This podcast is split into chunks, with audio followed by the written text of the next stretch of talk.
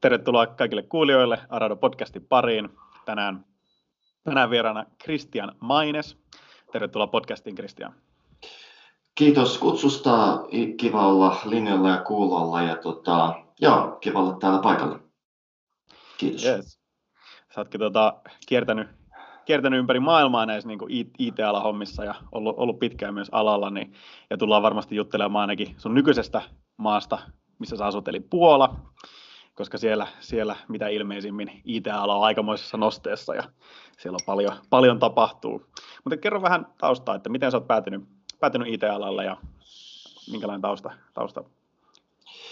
Joo, IT-alalle mä päädyin vähän sattuman kautta. Mun ihan eka IT-homma oli SaaS-firmassa, kun mä olin vielä yliopistossa opiskelemassa ulkomailla. Mun vanha kaveri otti yhteyttä ja sanoi, että vähän pitäisi markkinatestausta tehdä. Tämä oli jenkkimaa silloin kyseessä ja mä sanoin, että okei, lähdetään kokeilemaan ja opin siitä niin kuin se SaaS-puolen juttuja jonkun aikaa, oliko se ollut puolen vuoden testi. Semmoinen testi mielessä oleva homma, mutta ihan IT-homma oli kyllä siinä vaiheessa, kun mä tulin tänne Puolan Headhunter-toimisto, iso IT-firma ja menin teknisen tukeen asiakkaan, itse asiassa suomalainen rakennusalan yritys.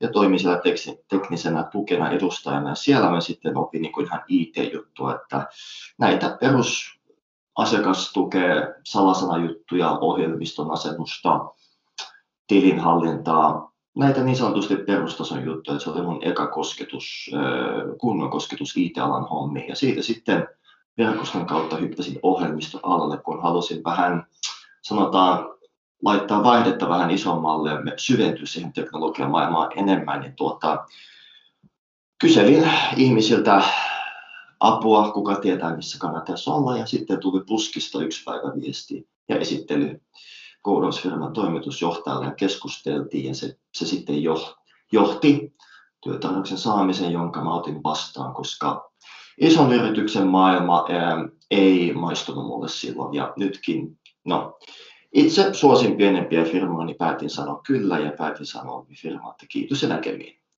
Että se on se lyhyt versio, miten IT-ala tuli minun elämääni mukaan. Kyllä. Ja aloititko sä silloin jo sitten tekemään myyntihommia tässä niin uudessa firmassa?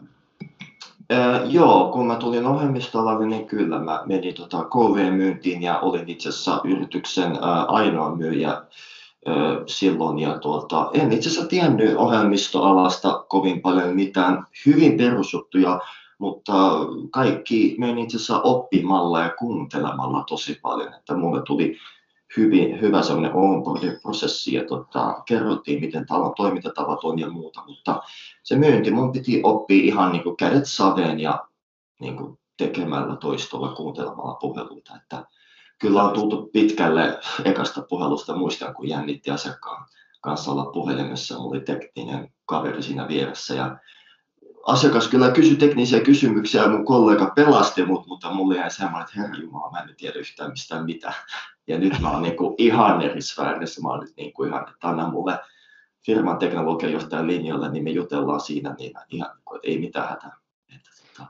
Joo, ja siis sä opettelit ainoana ihmisenä siinä firmassa yksin ilman aiempaa kokemusta KV-myyntiä. Joo, KV-myynti on ollut mun elämässä jo pitempään, mutta KV-myynti ja ohjelmisto aiheena oli mulle uutta. Mä en ole ikinä myynyt räätälöityä softaa koskaan, koska se on ihan erilainen prosessi, kun sä myyt jotain tuotetta, esimerkiksi SaaSia, ihan eri tapa keskustella ja muuta, koska nämä on kuitenkin niin kuin 5- ja 6-numeroisia projektisummia. Kaikki on suhteellista, mutta nämä on suhteellisesti kalliita projekteja, joten se keskustelu on ihan erilaista. Pitää kysyä tiettyjä kysymyksiä asiakkaalta. Ei, että joo, sä maksat meille €X kuussa, saat ja SaaS-tuotteen itsellesi käyttöön, kaikki hyvin, mä autan sua, jos tarvitsee.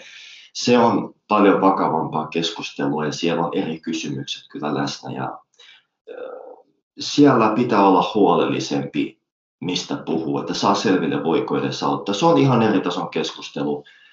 Mä oon myynyt kielikäännöspalveluita, SaaSia on myynyt ja muita juttuja, mutta tämä on ollut niin sanotusti niin kuin se seuraavan tason homma, että sun pitää tietää, mistä sä puhut. tai keskustelu ei tule mene hyvin. Että kyllä. Niin se on tietenkin niin tuommoiset isommat summat, niin sun pitää myös vakuuttaa sillä sun olemuksella se, että nyt tiedetään, mistä puhutaan. Joo, kyllä. Ihmiset kysyy, mistä teidän firma koostuu, ketä siellä on talossa, mikä on teidän prosessi. Tämä on kuitenkin projektin hallintaa hyvin isolla painostuksella, että pitää osata kertoa, miten prosessi lähtee liikkeelle, miten projekti aloitetaan, kenen mä juttelen. Koska mä otan sen ensimmäisen kontaktin siinä asiakkaassa, mun pitää kertoa, mistä on kyse. Multa on kysytty, että kuinka paljon teillä on firmassa porukkaa, kuka tekee mitä, miten tästä jatketaan, mitä maksaa, mitä sitä, mitä tätä. Hyvin paljon semmoisia helppoja lainausmerkissä kysymyksiä, ja sitten voi olla niitä vaikeampia, että multa on kysytty 2 eri teknologian etuja ja haittoja kylmiltään puhelussa ilman, että mulle tuli mitään ennakkovaroitusta. Ja mä osasin kertoa jotain, koska mä oon opiskellut sitä aihetta pikkusen. Mä tiedän perusasiat, jos joku kysyy, kannattaako mennä tolla tai tolla. Mä kysyn, että se riippuu mitä sä haluat ja mikä sun aikataulu ja budjetti, koska siellä on 10 muuttuja vähintään, mitkä vaikuttaa siihen, minkä vastauksen mä annan sulle. Se on hyvin suhteellinen ja pitää oikeasti tietää alasta, pitää olla luontainen kiinnostus, se helpottaa sitä keskustelua niin paljon. Ja sä näytät myös ammattimaisesti, että tiedät, mistä sä puhut, eikä ole silleen, että joo, mä kysyn mun kollegalta tai annat jonkun kysymyksen, mikä kertoo sille, että ethän sä oikeasti tiedä mitään. Sun pitää laittaa se taustatyö valmiiksi, koska se maksaa takaisin myöhemmin. Mutta se on kinkkisempää ilman muuta. Joo. Ja oliko tämä tosiaan, oletko sä itse ikinä tehnyt niin kuin ohjelmointia suoraan tai sellainen niin kuin koodaaksa? Mä koodaan itse asiassa harrastuksena omalla ajalla. Mä osaan lukea JavaScriptia tällä hetkellä lukemassa. Mä pystyn lukemaan koodia kohtalaisen hyvin, mutta koodin kirjoitus kestää. Mä vielä käytän noita nettiresursseja, mitä on saanut netistä ja muuta kaverilta, mitä mä hyödynnän. Mutta mulle niin kun koodin lukeminen, dokumentaation lukeminen rupeaa luonnistua, kun mä lukisin tavallista kirjaa, koska mä tiedän, mitä sieltä löytyy yleisellä tasolla, ja jos mä etsin jotain, mä tiedän niin kuin, mitä mä etsin. Se ei ole ihan, niin kuin, tiedätkö, ihan täyttä niin kuin Kiinaa mulle, vaan mä tiedän niin kuin, vähän, että miten se on niin kuin, rakennettu se dokumentaatio. Johtuen myös työn puolesta. Työn puolesta mä luen dokumentaatioita. Ihmiset kirjoittaa mulle, mitä ominaisuuksia halutaan ohjelmistoon, ja mä näen heti, että mitkä on niin kuin, tärkeimmät asiat, ja sitten se 2. ja 3. vaiheen asiat. Mä pystyn kertomaan koodareille, hei, eka versio tarvitaan nämä, ja sitten tuossa on noin jutut myöhemmäksi, millä aikataululla me saadaan, ja mitä tätä tulee maksaa, mun pitää antaa tarjouksia asiakkaalle. Mä pystyn niin kuin, saamaan sen pääkuvion, pääajatuksen hyvin nopeasti siitä tekstistä, mikä vaatii toistoa. Mutta se on tullut ihan puhtaalla toistolla harjoittelulla. Mä en ole ikinä tätä ennen lukenut. Että se meni puhtaasti kädet saveen, mutta mielenkiintoista. Kun sä teet sen työn, niin se maksaa takaisin myöhemmin. Joo, näin justiinsa. Ja että se niin kun, oma harrastuneisuus on ainakin yksi keino päästä tavallaan siihen alalle sisälle. Onko se niin kun, mitä muita, mistä muualta sä opiskelet niin kun alaa sitten? Mä luen alan julkaisuja, mä luen teknisiä uutisia paljon enemmän kuin valtaviran media nykyään. Mua kiinnostaa, mitkä teknologiat on nousussa, mistä ihmiset puhuu. Ja sitten mä kyllä kävin koodauskurssin tuossa keväällä 2018, 13 viikkoa Brysselissä, mikä oli hyvä alku. Silloin mä sain ekan kosketuksen mun koodauskirjoittelemiseen ja lukemiseen. Silloin mulla oli ekaksi 2 viikkoa aivot aivan niin kuin ylikierroksella, koska mun aivot ei ymmärtänyt, mitä siinä näytössä lukee, ja mun piti kirjaimellisesti riviltä rupeaa ihan alusta alkaen katsoa, mitä tässä tarkoitetaan, ja pikkuhiljaa rupesi aivot ymmärtää, mistä on kyse, ja nyt mä tiedän, miten koodit järjestyy näytöllä. Jos joku koodi antaa mulle näytölle ja hän kysyy, mitä tässä tapahtuu, mä pystyn sanomaan aika nopeasti, mitä siinä tapahtuu yleisellä tasolla, mutta niin. Mua vaan kiinnostaa tämä asia, koska se liittyy mun ammattiin ja se on mun oma kiinnostus, että olisi kiva osata koodata jollakin tasolla myöhemmin. Mä teen pieniä projekteja vähän silloin täällä, jotain laskinta tai jotain tämmöisiä superhelppoja projekteja, missä menee hetken. Nykyään noita resursseja on niin paljon tuolla netissä, että todella helppoa sen tehdä, mutta sitä on paljon ja sun pitää vaan alkaa tekemään. Siinä ei ole mitään muuta vaihtoehtoa, sitä ei kukaan muu tee. Se on maratonjuoksu ihan ehdottomasti. Mutta se maksaa sitten vuoden päästä takaisin itsellensä, kun sä tiedät paljon paremmin, miten asiat menee. Ja näin, että oppimalla ja omalla kiinnostuksella mä oon päässyt tähän pisteeseen. Kyllä. Entä onko jotakin semmoista, tämä on nyt mielenkiintoinen tämä niin kuin alan opiskeluaihe sellaiselle, joka ei tee sitä ohjelmointityötä niin kuin päivittäin, niin tässä sitten, pidätkö sä jotenkin, onko sä varuilla siitä, että et sä mene johonkin niin kuin tiettyyn juttuun jotenkin liian syvälle, että sä pystyt nimenomaan keskustelemaan siitä laaja-alaisesti, vai tuleeko se sitten enemmän tavallaan siitä, kun sä oot asiakkaiden kanssa tekemisissä, niin sä vähän niin kuin tiedät, että mistä kuuluu tietää? Joo, oikeastaan molempia. Mä luen alan julkaisua, mulla on perusidea keskustella tietyistä teknologioista, jos joku kysyy. Ja myös koodauksen saralla, kyllä mä pidän itseni silleen niskasta kiinni, että mä pikkuhiljaa syvennyn johonkin JavaScriptin opiskeluun tai muuta, että mä osaan niin kun pysyä siinä tietyn rajan sisällä, että ei mene liian syvälle, että mä osaan pitää sen puolen, että kaikessa on kuitenkin kohtuus, että näyttöä kannattaa kuitenkin tuijottaa vaan sen X tuntia päivässä, että pidän huolen, että on liikuntaa ja muuta vuorovaikutusta ihmisten kanssa, koska ihmisiä me kaikki ollaan, mutta kyllä mulla on tuolla omat tabit netissä, kun mä avaan päivittäin koneen, niin sieltä tulee uusimmat tekniset uutiset mulle heti, että on konfiguroinut oman koneen, niin luen pikasilmäyksellä, mistä lukee, jos joku kiinnostaa, niin mä luen artikkeleita lisää, että se menee silleen niin kuin taustalla, mun aivo on motorisoitunut niin, että mä luen pikkusen päivittäin, mitä tapahtuu, pääotsikot, ja jos joku kiinnostaa, niin mä luen missään. Mutta se on hyvin semmoista nopeata scrollausta, että jos kiinnostaa joku tietty artikkeli, niin mä luen sen loppuun, jos ei, niin en mä sitä. Niin, ihmisten kanssa keskustelemalla oppii. Sitä kuulee vaikka mistä. Linkkari on loistava paikka, mä seuraan tiettyjä tahoja, jotka keskustelee teknologiasta. Se on ihan niin kuin riippuu siitä, mitä kanavaa haluaa käyttää. Että resursseja on monia, mutta sun pitää valita se sulle sopiva kanava. Koska siellä netissä on liikaa vaihtoehtoja, kyllä, suoraan sanottuna. Että teknologiat, niin. Artikkelit sanoo, että keskity vaan yhteen tai kahteen. Älä jaa itseäsi liian moneen. Se laittaa aivot ylikierroksille. Keskity ihan oikeasti vaan muutamaan. Opi ne hyvin ja sitten haaraudu toiseen, kun sä ymmärrät jonkun teknologian paremmin. Paljon helpompi kuorma sun aivoille käsiteltäväksi pitkällä juoksulla. Näin mä oon lukenut, että tästäkin on kirjoitettu artikkeleita, jotka suosittelee juuri näin. Ahaa, niin Kyllä. Mielenkiintoista. Oliko tämä sitten, tää sun ensimmäinen se niin kuin myynti, tai se niiden sovellusten myyntijobi, niin oliko se silloin jo Puolassa vai missä päin maailmaa se silloin? Joo. Mä olin silloin, että headhunter toimivat Puolaan ja mä hyppäsin puolalaisen ohjelmistofirmaan töihin ja opin siellä sitten. Ja olen ollut tuossa parissa musiikkifirmassa. Korona vaikutti alaan kyllä myöskin ja ihmisiä päästettiin pihalle valitettavasti, mutta nyt on rekrytointi taas noussut ja no, mä oon nytten pikkuhiljaa ruvennut sellaiseksi yksityinen välittäjäkonsultti, koska tajusin sen, että ohjelmistotalot usein tarjoaa vain sen X määrän teknologioita, mutta tajusin sen, että on helpompi tehdä yhteistyötä näiden firman kanssa ja tarjota paljon enemmän teknologioita, koska mä tiedän, mitä ne talot toimii, mä pystyn puhumaan niille oikealla tavalla. Mä saan ne tiedot niiltä nopeasti, mä pystyn välittämään asiakkaalle ja otan sieltä välistä palkkion toimittajan puolelta, niin tavallaan kaikki voittaa. Tämä on sellainen malli, mikä on nyt osoittautunut mielenkiintoiseksi ja kiinteästi toimivaksi, että se helpottaa, koska kaikki voittaa, eikä siinä ole mitään niin kuin hävittävää oikeastaan, koska ei tätä maksaa mulle, jos ei joku asiakkuus tuu maksavaksi asiakkaaksi. Että helpompi olla yksityisyrittäjä tässä tilanteessa, koska se tausta auttaa minua olemaan tässä ehdottomasti.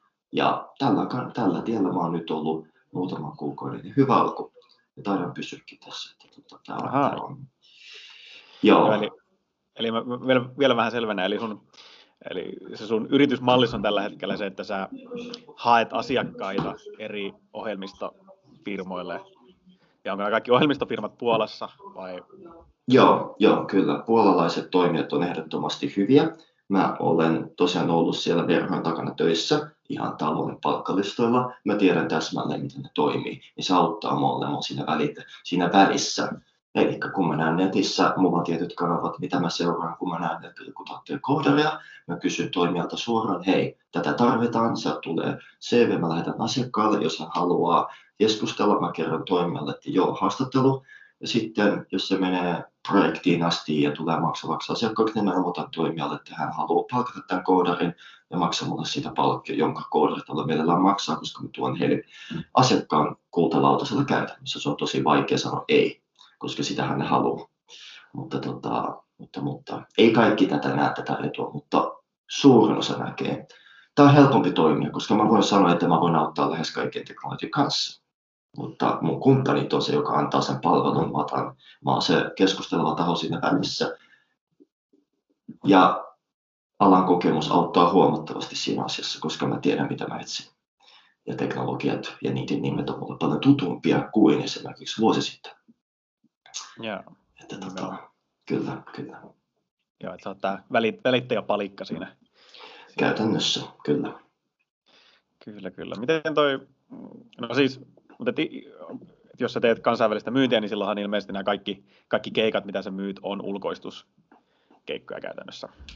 Kyllä. Täällä on ulkoistuspalveluita hirveästi, jopa pois lukien ohjelmistoala. Mutta ohjelmistotalojen hurja määrä täällä, mikä on muun maailman tiedossa, ja se auttaa. Nyt on varsinkin aikamoista ruuhkaa näissä koodaritaloissa, mitä on nyt viimeiset pari viikkoa jutellut. Ja ehdottomasti kasvava homma, ja mulla on Pohjoismaissa asiakkuuksia, Suomessa asiakkuuksia, jonka kanssa mä juttelen.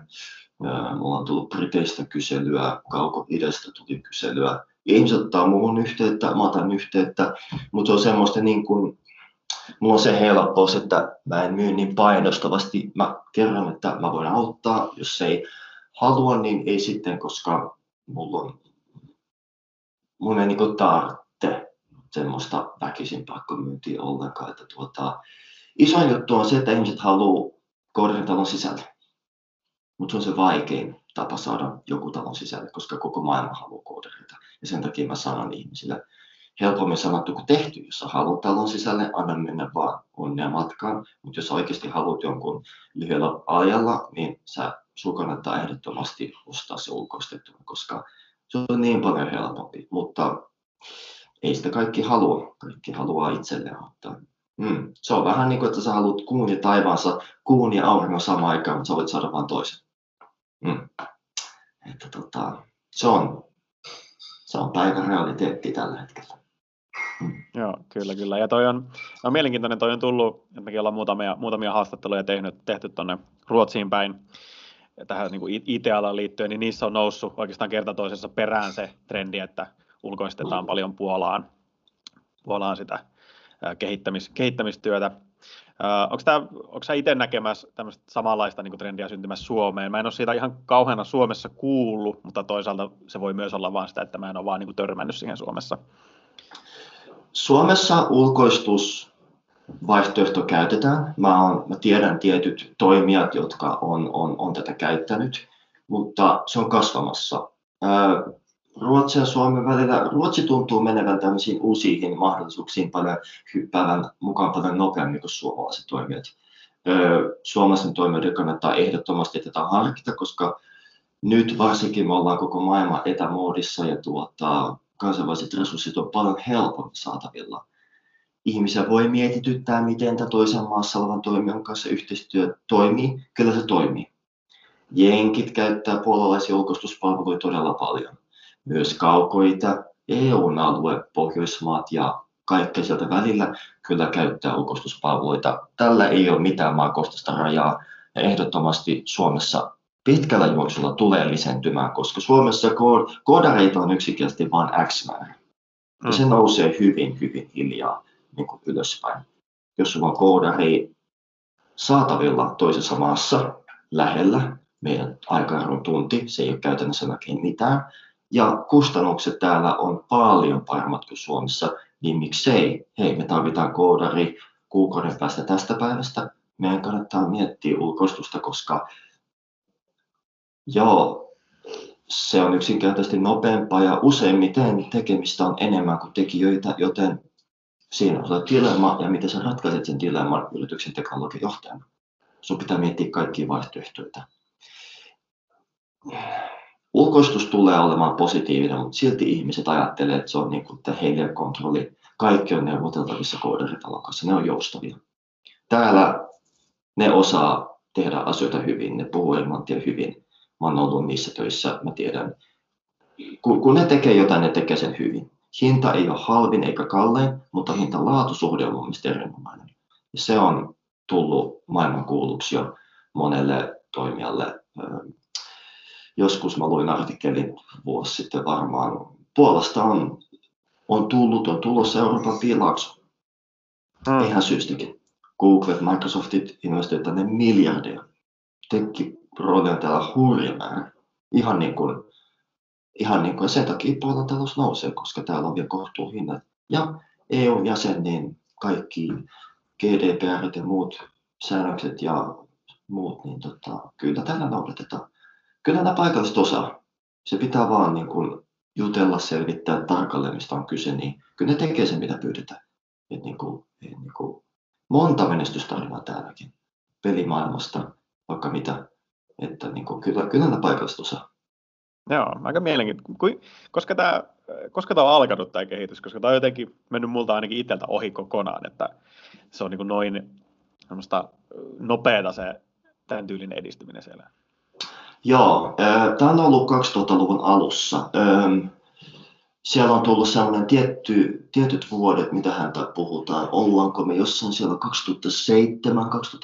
2007-2009 nurkilla.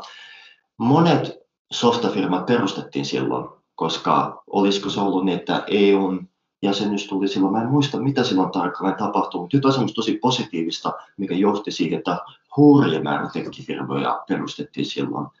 Ja siitä se on lähtenyt. Iso plussa on se, että täällä on sopivat hinnat ja Puola on EUn jäsen tällä hetkellä vielä, niin se auttaa sitä, että niin kun samat säännöt koskee suomalaisia ja puolalaisia, vaikka eri maa. Se on silti se unionin jäsenyys ja ne tietyt säännöt, mitkä sitoo näitä jäsenmaita, niin se auttaa siinä asiassa. Mutta 2007-2009 lähti tämä buumi käyntiin ja jatkuu edelleen.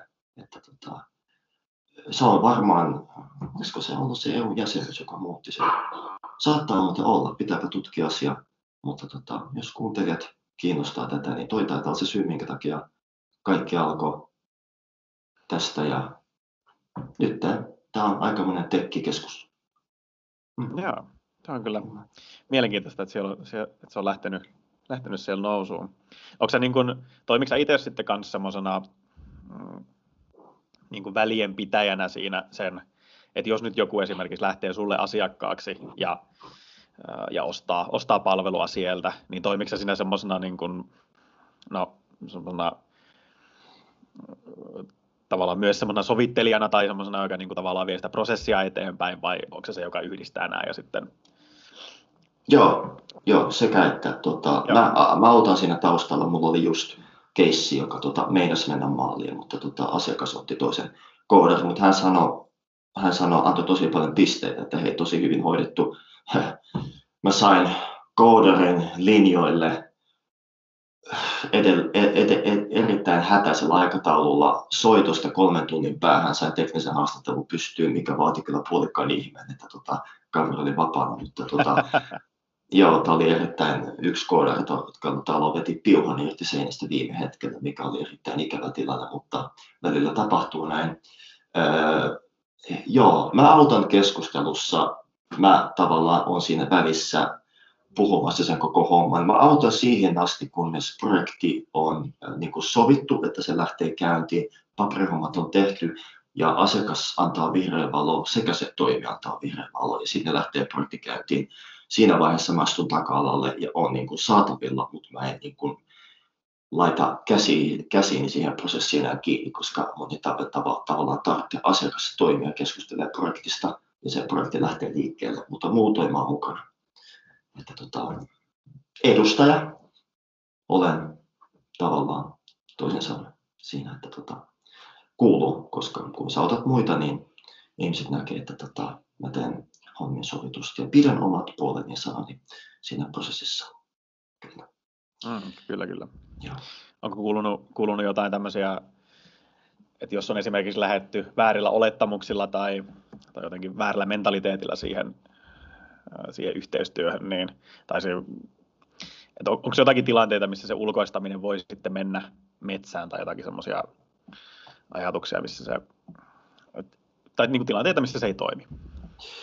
Joo, kyllähän sen näkee aika nopeasti. Mä pystyn puhelussa selvittämään, meneekö tämä maaliin vai ei, riippuen siitä, miten potentiaalinen asiakas puhuu mulle. Mä oon ollut softafirmassa töissä, missä projektipäällikköllä meni sukset ristin asiakkaan kanssa todella pahasti. Hän ei enää suostunut puhumaan hänelle. Siinä kävi enemmänkin niin, että asiakas, joka väitti olevansa teknologian osaaja X vuosilla varustettuna, ei niin kuin kaveri loppupeleissä ei osannut yhtään mitään ja mun projektipäällikkö, silloinen kollega, sanoi, että tästä ei tule mitään. Hän antoi vetovastuun toimitusjohtajalle, koska ei vaan juttu tullut yhtään. Se on paljon haastavampaa, kun on projektissa kiinni jo, mutta se peltii silti pelastaa ammattimaisesti, antaa toiselle henkilölle vetovastuun, että mun kanssa tämä juttu ei etene, ota tämä homma ja mä jatkan mun muita hommia. Näin voi käydä, mutta kommunikaatio näissä tilanteissa on erittäin tärkeää. Sitä ei voi niin kuin aliarvioida missään tavalla, että selkeästi kerrot, mitä haluat, vastaat myyjien kysymyksiin selkeästi, koska he ottaa sen kokonaiskuvan siitä, mitä tarvitsee tehdä ja pystyy antaa arvion, mitä maksaa, kuinka paljon tämä kestää, minkälainen tiimi sulle tulee sieltä kohdetalon puolelta. Kaikki vaikuttaa. Siinä on helposti 100 muuttujaa välissä, mitkä pitää selvittää, niin kun homma menee maaliin. Selkeästi pitää kertoa, mitä haluaa. Se helpottaa niin paljon sitä prosessia loppupeleissä. Ja ihan niin kuin kommunikointi ajan tasana. Jos tulee kysymyksiä, vastataan. Ollaan saatavilla. On tapahtunut niin, että joku tekninen product owner, tuoteomistaja suomeksi, on mennyt lomalle ja sitten koodaritalo kyselee, että missä sä oot 2-3 viikkoa kuullut, mitä sitten kaveri tulee takaisin lomalla. Okei, tästä olisi hyvä kertoa etukäteen, ei tarvitse kissojen koirienkaan lähteä jahtaamaan sinua tuonne toiseen maanosaan, että niin kuin peruskommunikointi, olen poissa hetken, mun kollega ottaa kopin tästä. Ihan että puhuu ihmisille normaalitasolla on erittäin tärkeää ja tuommoisia asioita ei pitäisi tapahtua, kun on projekti, ollaan projektissa. Se kestää sen tietyn aikaa, sulla on aikataulu ja jos tämmöisiä viiveitä käy, niin se voi vaikuttaa siihen tuotteen julkaisun loppupeleissä, koska jokainen päivä laskee, jokainen työpäivä vaikuttaa siihen asiaan. Siellä on niin monta palata. Tämä on kuule, kun laittaisit leikopalikan kasaan. Sama ajatusmalli. Ihan oikeasti. Jos yksi pala on hukassa, niin sitten silleen miettii pääpunaisen, että niin missä se on pala, ai se oli tuolla jossain vuoron takana tai tuossa maton alla. Se on ihan sama ajatus. Niin kuin pitää olla huolellinen. Joo, että sä ainakin näet sen tämmöisenä niin kuin hyvin suoraviivaisena, että se rakennetaan tietyistä osista ja niiden pitää pelata yhteen. Että se... Ehdottomasti. Joo. Jos tulee kysymyksiä, pitää olla valmiina vastaamaan heti Slackissa tai Skypessä tai mitä tahansa. Se on vähän niin kuin, että sulla olisi työkaveri siinä vieressä, joka on jossain muualla, ja se kommunikoinnin pitää tapahtua ihan niin kuin tosta vaan. Jos ei niin, sitten ei tule. Joo. Okei, että sä itse asiassa uskot tällaiseen hyvin niin kuin reaaliaikaiseen niin kommunikointiin. Se vaaditaan. Kooderitalo sanoo asiakkaalle, että me laitetaan Slack-kanava pystyyn tai joku muu, ja jos tulee kysymyksiä, niin vastaatte heti. Ne sanoo erittäin suoraan, meidän pitää olla yhteyksissä tämän koko ajan. Jos tilanne muuttuu, kerro meille ajoissa, niin me tiedetään, mitä tapahtuu, jos sä hyppäät pois linjalta tai sun joku tulee. Jos meillä tapahtuu muutos, me kerrotaan. Sen pitää olla täsmällistä kommunikointia, koska jos se tulee viivettä, niin se voi vaikuttaa projektin aikatauluun yllättävän paljon. Ja ihmiset sen sanoo näin, mutta ei kaikki ymmärrä ennen kuin se vahinko tapahtuu. Kyllä ne kertoo erittäin selkeästi. Joo. Mielenkiintoista. Ja tuossa nyt ainakin tavallaan sellainen etuna se, että tosiaan Puola on suhteellisen lähellä, ainakin niin kuin esimerkiksi Skandinaavia siinä aika vyöhykkeissä, niin se auttaa siinä. Mutta entäs sitten jos on jotain keissejä vaikka jenkkeihin päin, niin sehän tarkoittaa sillä, että osan porukasta pitäisi olla yöllä hommissa, jos halutaan heti vastata. Joo, Hyvä kysymys, ja tähänkin on ratkaisu. Mun eka softafirma, missä mä olin töissä, on ollut useampien kesäkuussa. Siellä se toimii yllättäen hyvin, koska kun jenkit on töissä, niin Puolan koodarit nukkuu ja se menee päin niin kuin vastoin. Kun jenkit nukkuu, Puolan koodarit on töissä. Se on sellainen tavallinen tasapainoinen yin-yang, sellainen sykli, joka menee, koska tietyt asiat pitää saada vuorokaudessa tehtyä. Asiakas näkee, mitä tapahtuu, ja jos tapahtuu jotain, niin se kommunikoidaan nopeasti. Se on sellainen, tasapainossa ollaan sellainen, niin kuin, olisi joku vesiratas, joka pyörii. Niin, se pyörii tasaisesti koko ajan. Ja se on sama kuvio, koska jos vaatii puhelun, jenkit soittaa aamulla, täällä se rupeaa olemaan iltapäivän työaikan lopussa, ja ne hyppää linjalle. Mun kollega tulee lukuisissa. Mä oon itse hypännyt linjoille 8 tilalla, kun joku asiakas länsirannikolta soitti jotain projektin suunnitteluvaihetta, ruvettiin miettimään. He olivat miettimässä, kenen toimijan kanssa aloitetaan hommat, niin mä oon ollut 8 tilalla puhelussa ties kuinka monta kertaa. Kun kaikki sovitaan, milloin ollaan vapaana linjoilla, niin kyllä se niin kuin onnistuu. Että se menee hyvin, koska se aikaero on just sopivasti balanssissa. Ja okei, jos venähtää vähän työpäivä, niin venähtäkööt, mutta siitä pitää kertoa ajoissa ja ihmisten pitää tietää, että tämmöinen mahdollisuus on tulossa, niin silloin se toimii. Ja kun se kerrotaan selkeästi, että meillä on kokemusta tästä, ollaan tehty monta projektia aikaisemmin ja voidaan auttaa sinua, niin se antaa heille sen turvallisuuden tunteen, että joo, se sopii. Itärannikko on 6 tuntia edellä, se on hieman helpompi, mutta esimerkiksi länsirannikko on 9 tuntia takana niin kuin meistä, niin siinä on ehkä se riski, mutta silti täällä ollaan joustavia, koska sieltä tulee yllättävän paljon liikevaihtoa myös polaisille toimijoille, ja kyllä se onnistuu. Se on kommunikointi ja selkeästi rakennettu projekti, aikataulu ja odotukset, niin se käytännössä ratkaisee sen. Kunhan kummatkin pitää sopimuksesta kiinni sovitusti, niin se projekti menee maaliin. Joo, niin että se prosessi pitää suunnitella sillä tavalla, että osa siitä työstä tapahtuu niin, että sillä välin kun teidän porukka nukkuu, niin sitä hommaa viedään eteenpäin Puolassa ja sitten taas toisinpäin. Nimenomaan, edelleen. Vaan tarkasti sovittu aikataulu. Miten jenkeistä oikein saadaan asiakkaita? Miten olet onnistunut? No, siellä on 2 tapaa. On ne kylmäkontaktit, kylmämailit ja muut, mutta isoin tapa saada asiakkaita on olla hyvin listattuna noissa kansainvälisissä IT-sijoituksissa. On olemassa sellainen sivusto kuin Clutch, joka on kansainvälinen. Se taitaa olla jenkkivetoinen, eli konttori Jenkissä. Joo. He ylläpitävät tällaista listaa, missä on maailman parhaat IT-toimijat, pienistä talouksista isoon toimijoihin. Ja siellä on listattuna eri kriteereillä, kuinka monta arvostelua joku toimija on saanut ja muuta. Tämä on sellainen paikka, mistä esimerkiksi se eka softatalo, missä mä olin töissä, niin sai yllättävän paljon liidejä. He laittavat inboxiin viestiä, että hei, minulla on projektitarve, mä tarvitsen XYZ, voitteko auttaa? Mä vastaan heille, sovin puhelun. Kuuntelen, mitä he tarvitsevat tehdä, ja sitten me tarkistamme meidän tekniseltä tiimiltä tai projektipäälliköltä, että voidaanko me tätä tehdä. Koska toimijoita on niin paljon, ja tällä sivustolla, kun sä oot listattu sinne vaikka top 10, niin sä saat kyllä aika kourallisen liidejä päivässä, viikossa, kuukaudessa, ja se on ihan oikeasti sellainen toimiva, koska ne, jotka ostaa ulkoistuspalveluita, haluaa nähdä arvosteluja muista, minkälaisia projekteja on tehty, visuaalista tietoa, teknistä tietoa. Se auttaa heitä vertailemaan, kenen toimijan kanssa kannattaa mennä tekemisiin, kannattaa edes ottaa keskustelut. Isoin virhe, mikä voi tehdä, on tässä spämmää 10 toimijaa. Se tarkoittaa sitä, että sulla on 100 viestiä aamulla inboxissa. Kaikki pyytää sua puheluun. Sun täytyy laittaa benchmarkin kuntoon, sun täytyy tehdä. Nyt kuuntelijat, jos te mietitte ulkoistuspalveluita, maksimissaan 3 toimijaa, ihan maksimissaan. Ja minkä takia te olette valinnut ne? Koska laitatte heille viestiä, niin hän vastaa täällä, ne nappaa kiinni, kun teetkö kultakala jostain niin onnesta. Se on niin kuin heti, että se tulee viideson rahaa.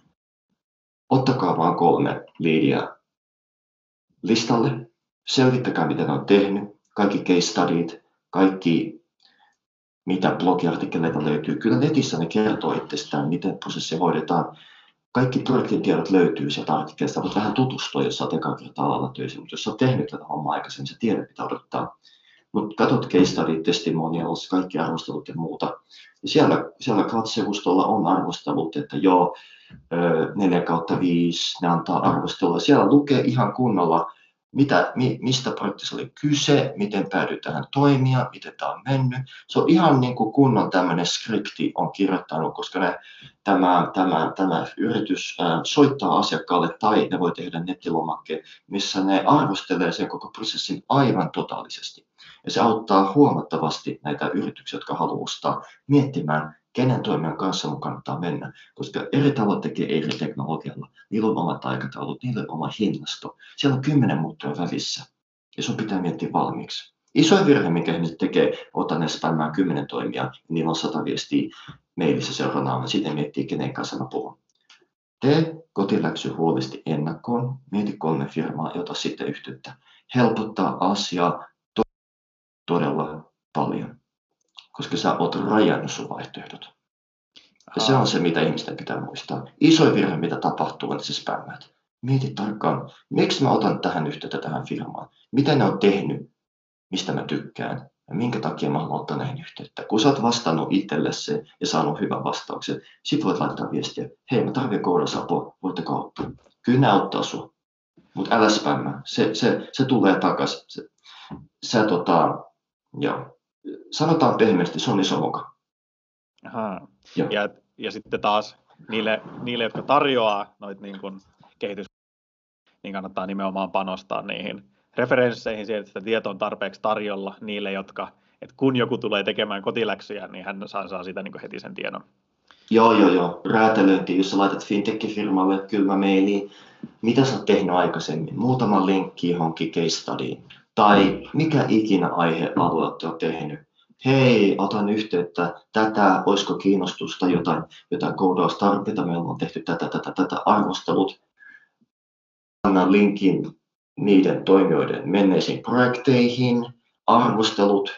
Se antaa sen turvallisuuden tunteen, että nämä jätkät tietää, mitä ne osaa tehdä. Ei tämä ole vaikka joku lilliputtiyritys tuolla jossain. Ne tietää, mitä tekee, nämä ammattimaisia. Monet nämä toimet on 10 vuotta ollut jo, nämä koodaushirvit on 10 vuotta ollut pystyssä, ja kyllä ne osaa.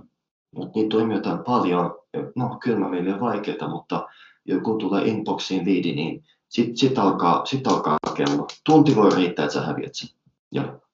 Koska ne laittaa illalla, jenkit herää, aamu 9, iltapäivä 3 Euroopassa. 3 jälkeen tulee ekat viestit, ekat liidit, koska se pitää miettiä, miten jenkit herää sinne laittaa liidin. Ja välillä voi tulla yöllä ja aamulla. Mä otan liidit ekana talteen ja sitten mä puhun nykyiselle asiakkaalle, koska kun liidi tulee inboxiin, niin alkaa se kuntikoulu pyöriä. Mä oon hävinnyt liidin, koska mä olin liian myöhässä. Ja. Kyllä. No se, ja niitä tarjoajiakin on enenevissä määrin. Ja varsinkin tällaisessa hotspotissa kuin Puola, niin varmasti siellä kilpailukin on kovaa, että tarjoajia. Miten sä teet, jos, onko se sit vaan ottaa päähän aamulla, jos on tullut joskus 5 aamuyöstä liidi ja ei ole sillä mitään kerennyt, vaan onko sulla joku systeemi siihen, että se tyli herättää sut? Ei, kyllä mä pidän omasta nukkumisestani, arvostan omaa nukkumisaikaa. Kun mä saan liidin, niin mä vastaan sen ekana. Mä herään. Ja silloin kun olin toimistolla, nyt kun mä saan liidin, mä vastaan sen ekana pois alta. Sitten mä katson mun olemassa olevia asiakkuuksia. Koska kun on uusi liidi inboxissa, niin se on tikittävä kello. Vastaa heti riippuen sisällöstä ja sovi puhelu tai jotain, kysy lisää, niin sä oot laittanut sen asian tulille. Se auttaa jo. Se, että sä teet jotain muuta, riippuen mikä sulla on päivällistä järjestys. Mutta jos ei sulla ole mitään, uudet liidit pois alta, ei jää miettimään sun niin kuin ajatuksiin ja sitten hoidat ne, mitä sun piti. Mä teen niin, koska mä haluan hoitaa kiireelliset asiat pois alta. Ja silloin se voi riittää. Joskus se on myöhäistä, mutta se voi myös riittää, koska Ukrainassa on koodausosaamista myös. Puola ei ole ainoa, mutta Puola on iso markkina. Eli he laittaa aina viestiä monelle toimijalle ja myyjän mun mielestä isoin, jos sä haluat erottautua, ota liidit pois alta heti vastaamaan nopeasti ja hoida nykyisiä asiakkuuksia, koska se helpottaa sun liidikonvertointia loppupeleissä. Nopeus on valtti, hoida heti. Mä vastaan tunnissa maksimissa, koska mä en halua jättää viestiä vastaamatta, jos on kiireinen. Jos on erittäin kiireinen, mä soitan. Joo. Kyllä. Semmoinen aktiivinen, nopea kommunikointi on. Joo. Se voi. Se riippuu siitä, että voitaanko vai hävätkö diili. Tunti riittää. Joo. Kyllä. Täytyy olla. Mitäs sitten, ajattelin, että mä kysyn ihan suoraan tätä, koska no tämmöisenä niin kuin turkulaisen IT-talon edustajana tässä kun juttelee, niin se tietenkin se kuulostaa vähän kuumottavalta, koska mä oon kuitenkin muun muassa kuullut näitä, niin kuin, että mihin hintaan esimerkiksi Puolassa tarjotaan sovelluskehityksen palveluita, niin siellähän saattaa seniorin devaajan saada 60 tunti ilmeisesti aika niin kuin, ihan hyvinkin. Niin miten sä niin kuin näet, onko tämä, niin kuin, miten tämä tilanne nyt niin kuin ratkeaa, että kuitenkin hintataso on niin kuin aika paljon alempi siellä, ilmeisesti kuitenkin osaamista löytyy aika paljon, niin miten tämmöinen niin kuin suomalainen toimija pystyy pärjäämään tässä niin kuin tilanteessa? Suomen hintataso ei tule muuttumaan lähellekään puolen hintatasoa koskaan.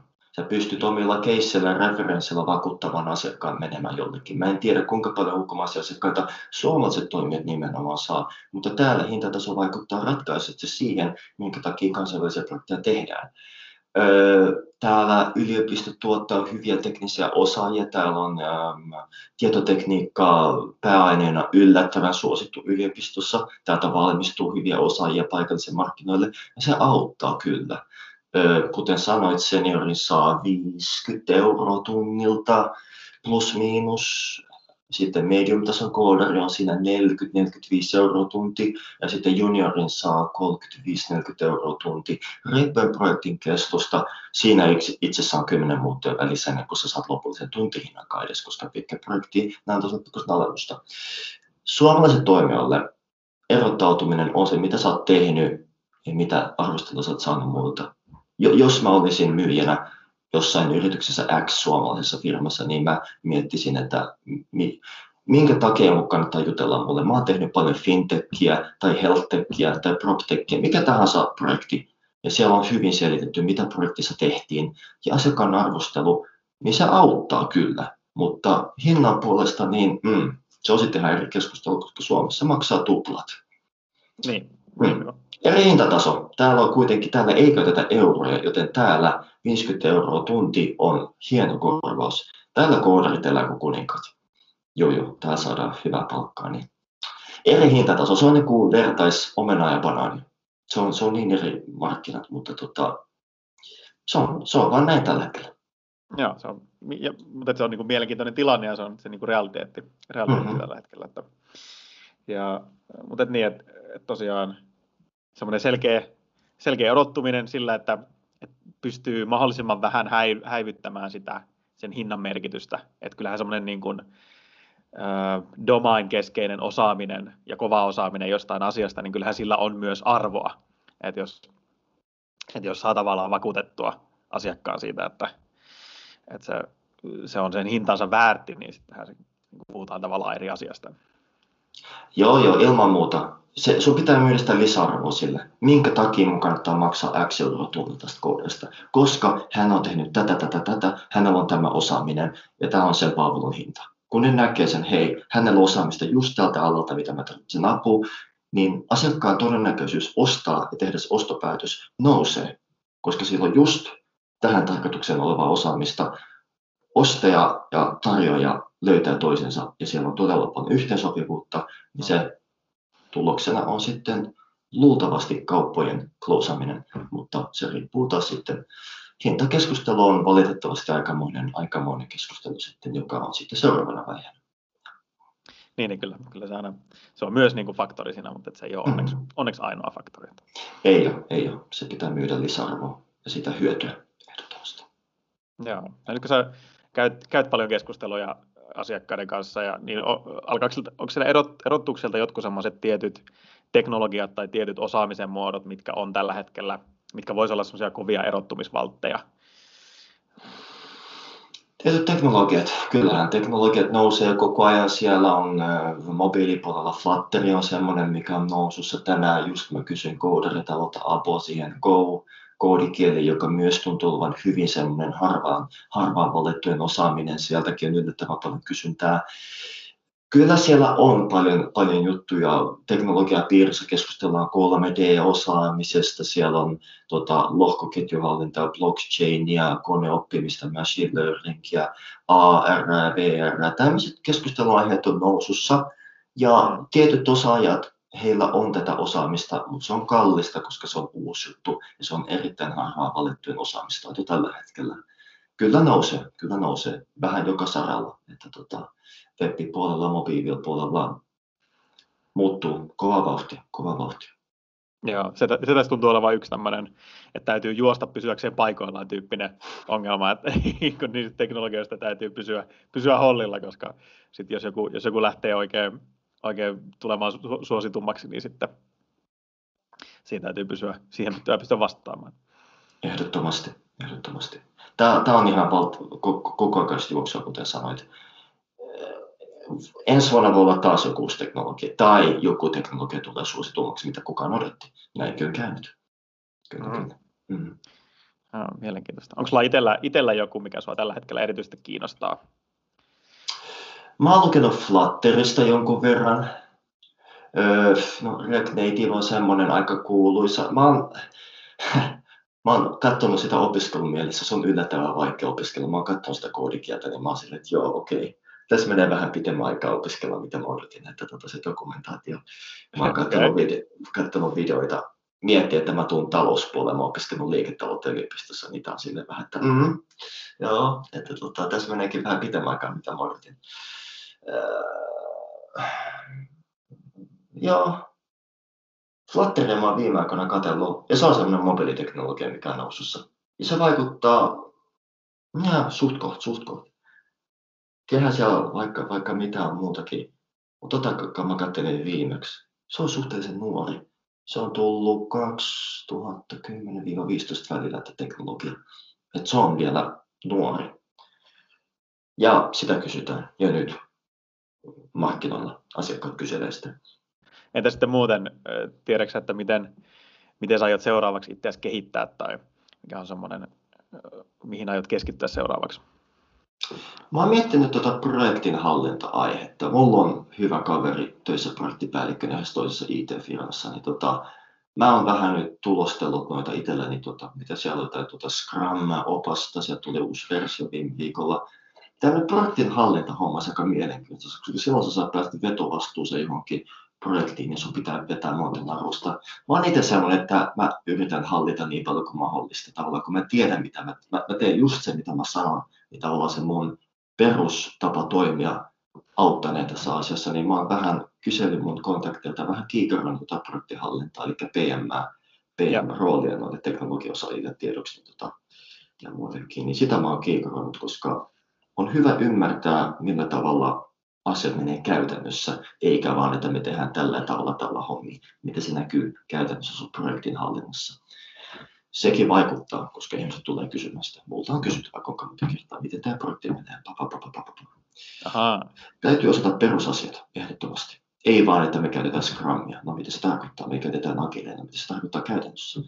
Ei se riitä, vaan että sä osaat sanoa, mitä se oikeasti tarkoittaa. Pitää osata selittää perustasolla. Joka myyjä, se luo sitä luottamusta, että sä tiedät, miten sun firma toimii. Joo, kyllä. Ja voisi kuvitella, että toi menisi aika hyvin siihen sun tavallaan nykyiseen bisnekseenkin, että sä voisit sitten myös tarjoutua niin kuin projektimanageriksi siihen myyväisen projektiin. Joo. Tulevaisuudessa olisi mielenkiintoista saada tuo projektinhallintasertifikaatti kenties. Mutta pitää vielä lukea. Tämä on tullut mulle vasta kiikariin kuukausi sitten, että tämä on suhteellisen uusi ajatus mulle, kun mä vähän miettinyt, että miten laajentaa osaamista. On hyvä osata eri asioita tietyllä alalla, koska se on niin monta palapeliä tämmöisessä räätälöidyssä softaprojektissa, että hyvä tietää enemmän kuin valtaväestöä, miten asiat toimii, koska se on kilpailuetu.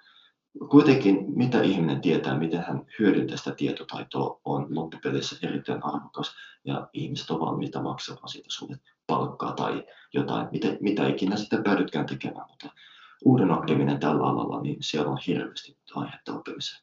Kyllä. Kyllä vaan.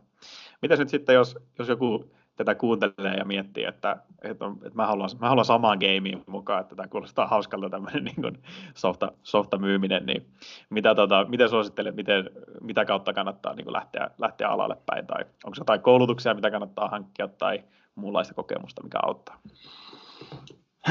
Se riippuu, mistä taustasta kukin on. Jos sulla on teknistä osaamista kouluajoista, niin kenties projektin hallinta, sertifikaatteja, niitä on olemassa. Ja taitaa olla erittäin lämpi, erittäin suositeltu sertifikaatti, mikä kannattaa hakea ennen kuin esimerkiksi menen softafirmaan projektin päälliköksi. Myyjänä se, että sä ymmärrät teknologioista perustasolla. Jos joku sanoo sulle, että miksi mun kannattaa ottaa JavaScriptia versus Flutteri, sä pystyt sanoa kylmiltäsi, että tuossa on 3 tärkeintä asiaa, miksi kyllä ja miksi ei, koska eri teknologialla on eri plussit ja miinukset. Ja se riippuu siitä, mitä se asiakas haluaa saavutettavan. Koska mä sanon, että se riippuu. Se on ihan toinen keskustelu, minkä takia joku teknologia kannattaa, joku teknologia ei. Ja sen keskustelun osaaminen, sä tiedät jotain asiasta, auttaa paljon. Ja siihen kannattaa olla luontainen kiinnostus. Että näin se menee. Mä voin kiinnostaa teknologiaa ja se auttaa asiassa, joten myyjille. Opiskele, lue teknisiä artikkeleita ihan ajankuluksi ja pääse sellaiseen tilanteeseen, että sä näet ne tietyt avainsanat ja että sä oot, että mä oon lukenut tuosta, mä oon lukenut tästä. Tietyt tuollaiset tekniset sanat tulee tutuksi, niin sit se alkaa, mutta se on toisto. Sun pitää lukea kymmeniä artikkeleita ennen kuin sun aivot rupeaa hoksaamaan ne tietyt sanat. Toi koko ajan toistuu tässä.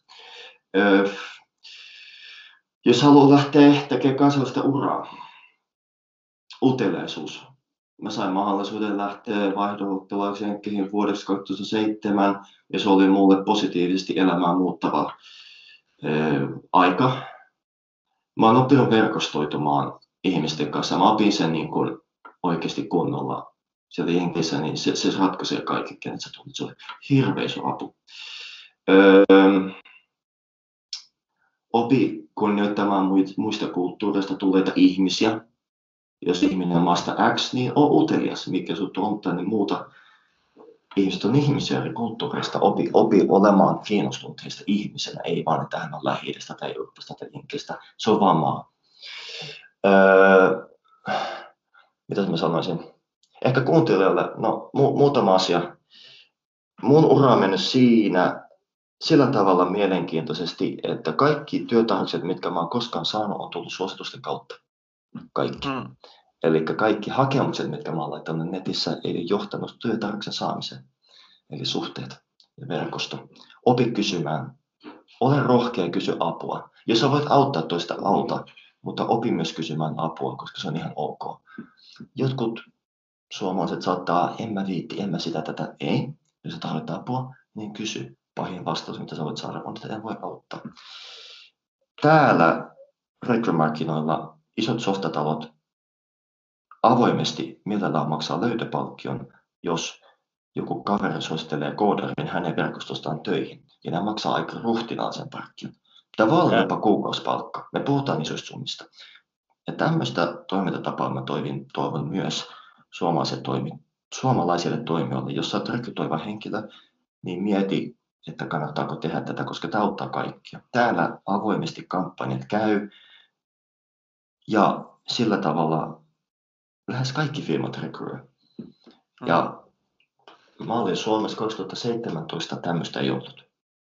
Ja tämmöinen toimintatapa ehdottomasti kannattaa olla, ja sitä mä suosittelen. Mutta jos haluaa lähteä tekemään KV-uraa, niin etsi itsellesi työpaikkaa, Ruotsi, Norja, Tanska, Saksa, EU-maat ja lähde jonnekin muualle. Se vaatii sen askeleen, se on vaikea askel tehdä, mutta kun sen tekee, niin kyllä se maksaa takaisin. Mä tein sen vaikean askeleen silloin, mietin paljon, mutta mulla vanhemmat sanoo, lähde seikkailemaan maailmalle, jos asiat menee niin kuin et odottanut, sä voit aina palata takaisin. Ja se oli semmoinen lause, mikä jäi mun mieleen todella vahvasti, ja se sai mut sanomaan kyllä silloin 2007. Ja nyt mä istun tässä kohta 10 vuotta ulkomailla. Elikkä oo avoin. Koskaan ei ole liian myöhäistä. Se askel lähtee ulkomailta vaikeutuu, mitä vanhemmaksi tuut. Suomessa osaa englantia. Mä puhun syövästi englantia, koska mä oon joutunut siihen tilaan, että mun pitää puhua. Ei ollut mitään niin kun, exittiä puhua suomea ja poistua siitä. Ei, jos ihmiset puhuu englantia. Se on toistoa. Mä oon saanut niin paljon käytännön kokemusta urallani, että mä oon oppinut sopeutumaan eri tilanteisiin. Suomalaisten kannattaa olla avoimempia tässä asiassa. Olkaa avoimempia esimerkiksi koodauspalvelulle täällä. Kyllä täällä osataan ja kyllä sua autetaan. Mutta pyydä apua. Älä katso vain Suomesta apua, koska Suomessa osaajien yksinkertaisesti liian vähän. Ja se on fakta. Se ei tule muuttumaan vielä pitkän aikaa. Hyvistä osaajista on pulaa. Suomessa on omat ongelmansa. On täälläkin. Täällä koodareita ei ole tarpeeksi, koska kysyntää tulee aivan joka puolelta maailmaa. Mutta jos haluaa tehdä uraa muualla, niin tee se johonkin uuteen maahan. Mielellään kun sulla on työ saatuna. Tapaa uusia ihmisiä, opi uusia asioita, verkostoidu. Koska silloin se auttaa sinua niin paljon. Ja lopussa tai myöhemmin sä näet, mikä se etu on. Mä katson maailmaa ihan eri tavalla Suomea. Mulla on tavallaan maailman perspektiivi muuttunut hyvällä tavalla. Mä näen asioita. Mä ajattelen, näen asioita eri tavalla. Ja mä toivon, että muutkin tekee. Jos siellä on joku nuori kuuntelija, jos sä oot esimerkiksi 18-20-vuotias, anna mennä vaan. Sulla on vielä rutkasti aikaa kokea elämää.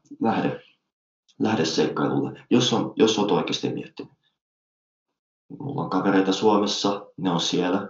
Mä voin aina palata takaisin, moikata kavereita. Mutta mieti, mitä sä saat, kun sä lähdet johonkin uudelle seikkailulle ja mitä sä voit saada sieltä. Sä lähdet hakemaan 100, sä saat takaisin 500 tavallaan ajatusmallina. Elikkä jos oikeasti kiinnostaa, niin lähde, äläkä vaan mieti. Kun sä teet sen askeleen, lopussa sä tajuut, olipa hyvä, että mä tein sen askeleen, koska mä tein sen askeleen ja mä istun tässä nyt. Aika värikäs ura mulla on, josta mä oon tyytyväinen, mä tein sen. Olen ollut iloinen joka ikisestä päivästä, vaikka on ollut paljon ylä- ja alamäkeä elämässä, mutta mä oon oppinut tekemällä ja toistellut monta asiaa, joten olkaa rohkeita, lähtekää elämään. Nyt korona vähän muuttaa asioita, mutta kenties ensi vuonna. Jos matkustus palautuu, niin ehdottomasti mieti uusia mahdollisuuksia, koska Suomi aina siellä. Suomi ei lähde mihinkään. Suomi maana ei vaihda esimerkiksi paikkaa Ruotsin tai Norjan kanssa. Suomi pysyy siellä, missä Suomi on nyt. Mutta sä voit muuttaa sen. Ja tämän mä opin kauan sitten. Ja näin kävi. Vaan sen takia, että mä sanoin kyllä, niin mä istun tässä pikakelloksella monta vuotta tosiaan, mutta koskaan vielä myöhäistä. On vaan kyllä tai ei. Susta kiinni loppujen lopuksi.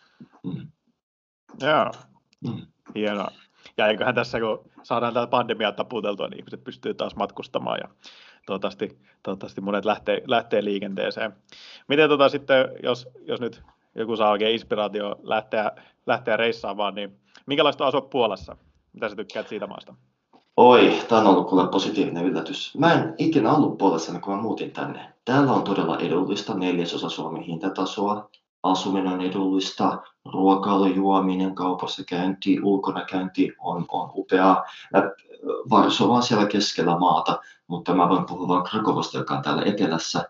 Iso etuna, täällä on noin Tatravuoret 2 tuntia autolla tuonne etelämpää. Upeat vuoret, mä oon vaeltanut siellä monet kerrat, laskettelua, lautailua. Ja sitten vähän vuorelta eteenpäin on Slovakia, jossa on entistä kauniimmat paikat. Siellä on tosin eurot käytössä, joten hintataso on huomattavasti lähempänä Suomea. Mutta täällä käytetään silti slotia, joka on 1/4. Yksi sloti on, mikä se on, 1 euro on 4,3 slotia about, niin voit heti huomata, että hinnat on huomattavasti paremmat. Ja mä oon tykännyt, täällä on hintataso, mä oon paikallisella sopimuksella tosin, joten Suomen näkökulmasta en saa paljon palkkaa, mutta kun sä katsot Puolan tasolla, niin mä elän mukavasti, mulla on niin kaikki hyvin, se on semmoinen kuin keskivertopalkka, että saa just sen kulut katettua mitä haluaa, voi laittaa säästörahaa ja voi pitää vähän hauskankin. Eli se riippuu siitä. Paljon kansainvälistä väestöä, täällä on Shellit ja Siskot ja Nokiat ja kies kaikki muut appkeimeni työllistää täällä paljon ulkomaista väkeä. Muista EU-maista, tänne on helppo tulla EU-passilla, kukaan ei kysellä mitään. Ja täällä on niin kuin tarjontaa.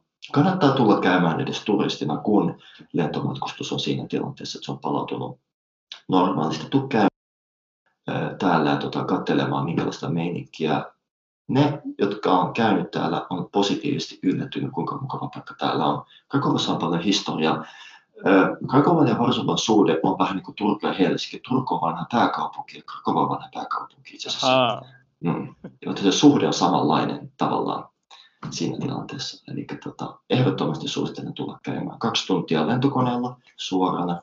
Pääsee tänne ja kaikki, jotka on käynyt täällä, sanoo, että wow. En odottanut tätä, ehdottomasti haluan takaisin. Kaikille on tullut positiivinen yllätys mun kavereille sekä mulla. Mutta mä tulin tänne, niin kun mut tipotettiin. Paan, sä aloitat elämästä täällä. Okei. Joo, et siinä sitten lähtee rakentamaan. Ja se kuulostaa, että tavallaan sen boomaavan IT-alan myötä siellä on myös tavallaan semmoinen niin kuin boomaava elämä muutenkin, koska sitä ulkomainen raha tekee yleensä ihan hyvää ja sitten paljon niin kuin nuorta ja niin kuin ympäri maailmaa tulevaa porukkaa, niin se on varmasti aika mielenkiintoinen. On. Täällä on ihmiset ulkona menossa kaiken maailman aktiviteetteja. Täällä ei tyysisty. Jos vaan haluaa seuraa, niin saa helposti seuraa. Ja on tavannut tosi makeita ihmisiä täällä. Ehdottomasti. Täällä on pienehköt piirtiä täällä, mutta mielenkiintoisia kuvioita koko ajan menossa. Ja ihmiset on tosi avoimia. Ne on uteliaita muista ihmisistä ja haluaa tietää, mistä kukin on ja mikä on heidät tuonut tänne heidän tarinansa. Kyllä, ovat kiinnostuneita. Joo, hauska yksityiskohta, että siellä on pienet piirit IT-alalla. Niin kuin, tai ne on vissiin vähän pienet piirit niin kuin kaikkialla maailmassa. Tai jotenkin kumma, että se muodostaa semmoisen tietynlaisen in-groupin se IT-porukka helposti. Kaikessa on suhteellista, mutta joo, täällä... joo. No niin, tää on. Tämmöinen paikka, mukava paikka. Kyllä. Kyllä. Olisiko ollut jotakin, mitä sä haluat vielä lisätä tähän tai muuten kertoa ihmisille? Jaa, tähän loppuun mä sanoisin tavallaan bisneksen näkökulmasta koodauspalveluiden kanssa työskentelevät ihmiset oikeasti miettikää puolesta koodausosaamista. Nämä jätkät osaa tehdä hommia. Jos haluaa lisätietoa mun kanssa, kannattaa verkostoitua LinkedInissa ja muuta kysyä lisätietoa. Mielellään juttelen, jos jotain projektitarvetta, niin mä mielellään autan. Mun kautta palvelun nostaminen on ihan sama kuin me sitten kooditalolle, koska mä teen erillisen sopimuksen kooditalon kanssa, joten mä en velota mitään lisää, jos hinta mietityttää. Sitten mitäs muuta? Täällä kannattaa tulla käymään, kannattaa lukea IT-osasta lisää, jos kiinnostaa, jos ulkomailla oleskelu kiinnostaa. Ehdottomasti suosittelen tulemaan edes asumaan tänne, tulet käymään, sitten jos tykkää, niin tulet asumaan. Ja nuorille kuuntelijoille, niin lähtekää seikkailemaan maailmalle, kun tilanne sen sallii, koska myöhemmin sä näet, minkä takia se kannatti tehdä. Kaikille se ei sovi. Nyt on vähänkin kutkuttanut, että mua kiinnostaa nähdä, mitä mukavalla tapahtuu. Tee se. Koska siellä on niin paljon uusia juttuja, että voi olla ihan suu auki. Ihmiset tajua sitä myöhemmin, kuinka hyvä päätös oli tehdä. Se on vaikea nähdä alussa. Ja muiden tarinoiden kuunteleminen antaa tietyn näkökulman asiaan, mutta kun sä itse koet, niin sanot, että hei, tämä on makea kokemus olla täällä. Niin, kyllä täältä osaamista löytyy, kunhan vaan osaa kysyä ja resursseja kannattaa käyttää nyt. KV-tasolla, koska tässä markkinatilanteessa niin ihmiset eivät voi tavata normaalin tapaan, niin kannattaa oikeasti pyytää apua ja mä mielelläni autan asiassa ja myös juttelen, jos haluaa kysyä lisätietoja, ihan mielenkiintoista niin onnistuu, mutta muutoin niin odotan, että 2021 tulee, koska mä oon valmis. Tämä vuosi on ollut Tämä vuosi on ollut mielenkiintoinen, joten odotan, että 2021 tulee vihdoin meidän ympärille. Joo, mielenkiintoinen on vähintäänkin hyvä sana. Joo, kaikki tietää mistä puhun, mutta sanotaan diplomaattisesti vähintäänkin mielenkiintoinen. Hyvin ja ylä- ja alamäkipainotteinen. Joo, nimenomaan näin. Mutta jes, kiitoksia tästä. Paljon mielenkiintoista settiä, uskon, että auttaa meistä monia.